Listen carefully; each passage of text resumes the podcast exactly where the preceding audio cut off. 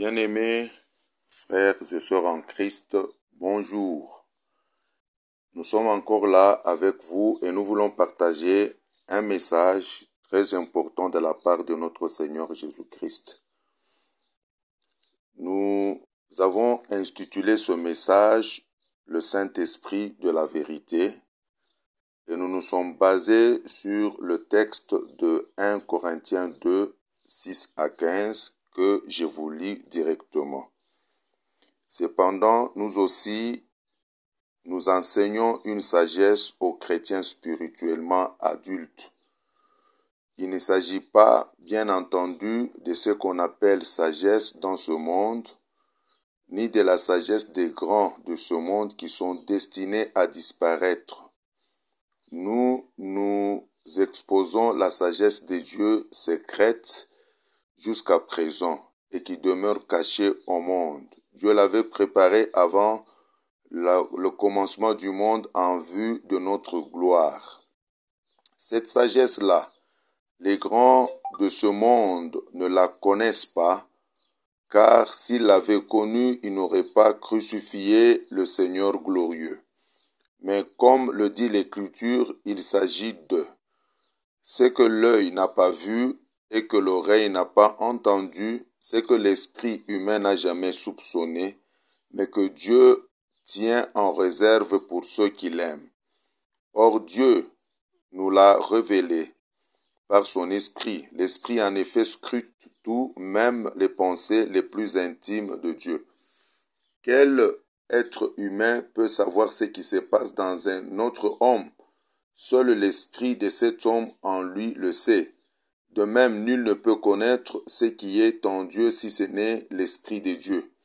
Or, nous, nous avons reçu non l'Esprit du monde, mais l'Esprit même qui vient de Dieu, pour que nous comprenions tous les bienfaits que Dieu nous a accordés par sa, par grâce.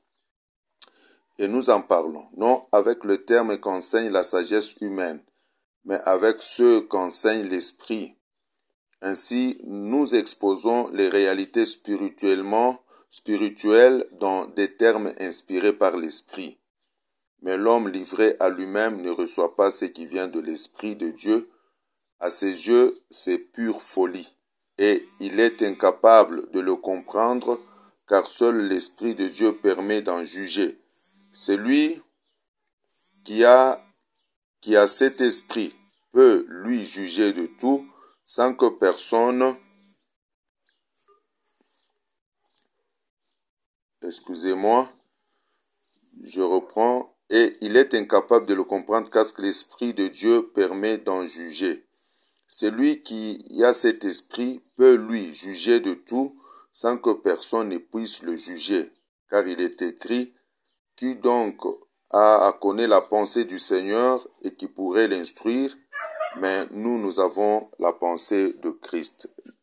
Comme je le disais, le thème, c'est le Saint-Esprit de la vérité. Le Saint-Esprit de la vérité.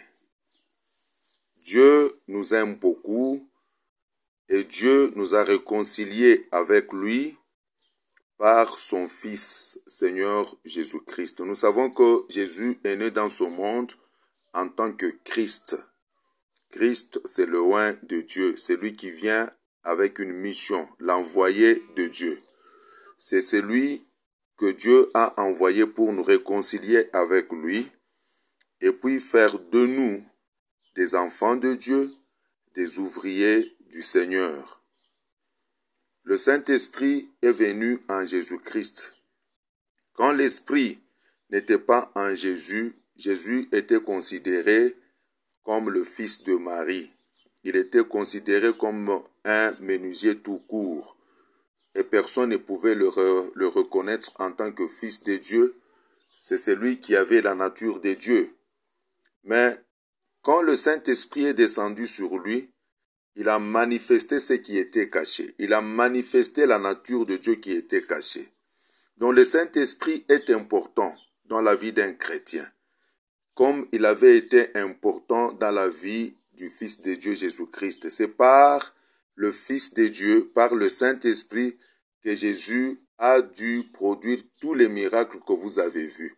Sans le Saint-Esprit, on ne pouvait pas le reconnaître comme quelqu'un qui était venu de Dieu, parce que le Saint-Esprit avait témoigné de lui comme le Fils bien-aimé, comme celui en qui Dieu a mis toute son affection. Et à travers lui, le Seigneur Dieu a commencé à agir dans le monde. Ah, et Jésus a été son représentant total dans ce monde. Nous avons connu le Père à travers lui. Le Fils, quand il est venu, comme nous venons de le lire, il est venu nous faire comprendre les réalités du monde spirituel. L'homme naturel ne peut pas comprendre les choses de l'esprit parce que cela n'est qu'une folie pour lui. Il ne peut juger les choses de l'esprit parce que c'est spirituellement qu'on en juge. Mais l'homme spirituel qui a l'esprit de Dieu peut juger de tout. Il peut connaître la situation de Dieu il peut avoir accès au monde spirituel et savoir ce qui se passe dans le monde spirituel. C'est la raison pour laquelle Jésus est venu. Quand il est parti, il a très bien dit, je vous donnerai l'Esprit, je vous l'enverrai, mais il faut que je parte. C'est à votre avantage. Et nous sommes convaincus que nous avons le Saint-Esprit parce que Jésus-Christ d'abord, il est mort et il est monté là-haut, là où il est parti, et là, c'est de là qu'il a envoyé le Saint-Esprit. Nous l'avons lu au jour de la Pentecôte. Et cet esprit qui avait été envoyé au jour de la Pentecôte n'a pas été retiré du monde et retourné à Dieu, mais il est resté dans le monde et dans l'Église et dans tout cela que Dieu appelle à devenir ses enfants et à travailler pour lui. Le Fils de Dieu, il a reçu le mandat d'agir au nom de Jésus, au nom du Seigneur, au nom de son Père, il a reçu le mandat de manifester les œuvres de son Père. C'est pourquoi il a fait tout par l'Esprit, et sans le Saint-Esprit, il ne pouvait rien. Regardez, la Bible dit, euh, si c'est par l'Esprit de Dieu que je chasse les démons, que j'ai fait toutes ces œuvres, c'est que le royaume des cieux est venu vers vous. Et aussi, celui qui s'oppose, qui blasphème contre le Saint-Esprit, il ne sera jamais pardonné, dans ce siècle ni dans le siècle à venir. Jésus est venu, on l'a crucifié, on l'a maltraité. On a maltraité le corps, mais on n'a pas maltraité le Saint-Esprit qui était en lui. Mais ces gens qui l'ont maltraité ont commis une faute grave qui est un blasphème contre le Saint-Esprit parce qu'ils ont refusé les œuvres que Jésus a faites par le fait par le Saint-Esprit. C'est cela. C'est pourquoi ils seront condamnés. Ils seront condamnés à cause de cela le Saint-Esprit de la vérité. Il vient pour nous remettre en place, nous éclairer totalement par rapport à notre situation et à la situation de Dieu. Le Fils de Dieu, qui est Jésus, est venu nous faire comprendre la situation de Dieu, la situation du Père, comme lui la connaît parce qu'il était avec lui. La raison pour laquelle nous recevons le Saint-Esprit, c'est pour bien connaître les profondeurs de Dieu, pour que nous puissions partager avec Dieu ce qu'ils sont, partager avec Dieu ce qu'il a. Nous partageons avec Dieu sa nature, nous partageons avec Dieu ses attributs, nous partageons avec Dieu son caractère, sa personnalité. Cela est très nécessaire. Alors, c'est pour cela que nous avons le Saint-Esprit. Quand le Saint-Esprit vient en nous, c'est que Dieu étend son territoire en nous. Le Saint-Esprit ne se divise pas pour qu'une partie entre dans celui-ci, une autre entre dans telle autre personne, mais le Saint-Esprit nous incorpore à la nature de Dieu. Il nous fait entrer dans le territoire de Dieu, dans la présence de Dieu. Donc Dieu étant sa, sa nature, il étend son influence, il étend sa personnalité vers chacun de nous. Donc il nous fait, il nous incorpore dans sa nature, dans ce qu'il est alors en ce moment-là, nous commençons à recevoir son influence et nous pouvons bouger selon son influence et nous pouvons recevoir selon son influence. Et maintenant, sa nature peut se retrouver en nous. Et il le fait parce qu'il est lumière. Dieu est lumière, c'est la gloire. Et une lumière peut s'étendre à des milliers de milliers de kilomètres en quelques tierces de secondes, je ne sais pas, un millième, dix millième de secondes. C'est comme ça que Dieu entre en chacun de nous et quand il le fait, c'est pour que nous puissions connaître sa situation et que nous soyons ses représentants pratiquement dans le monde.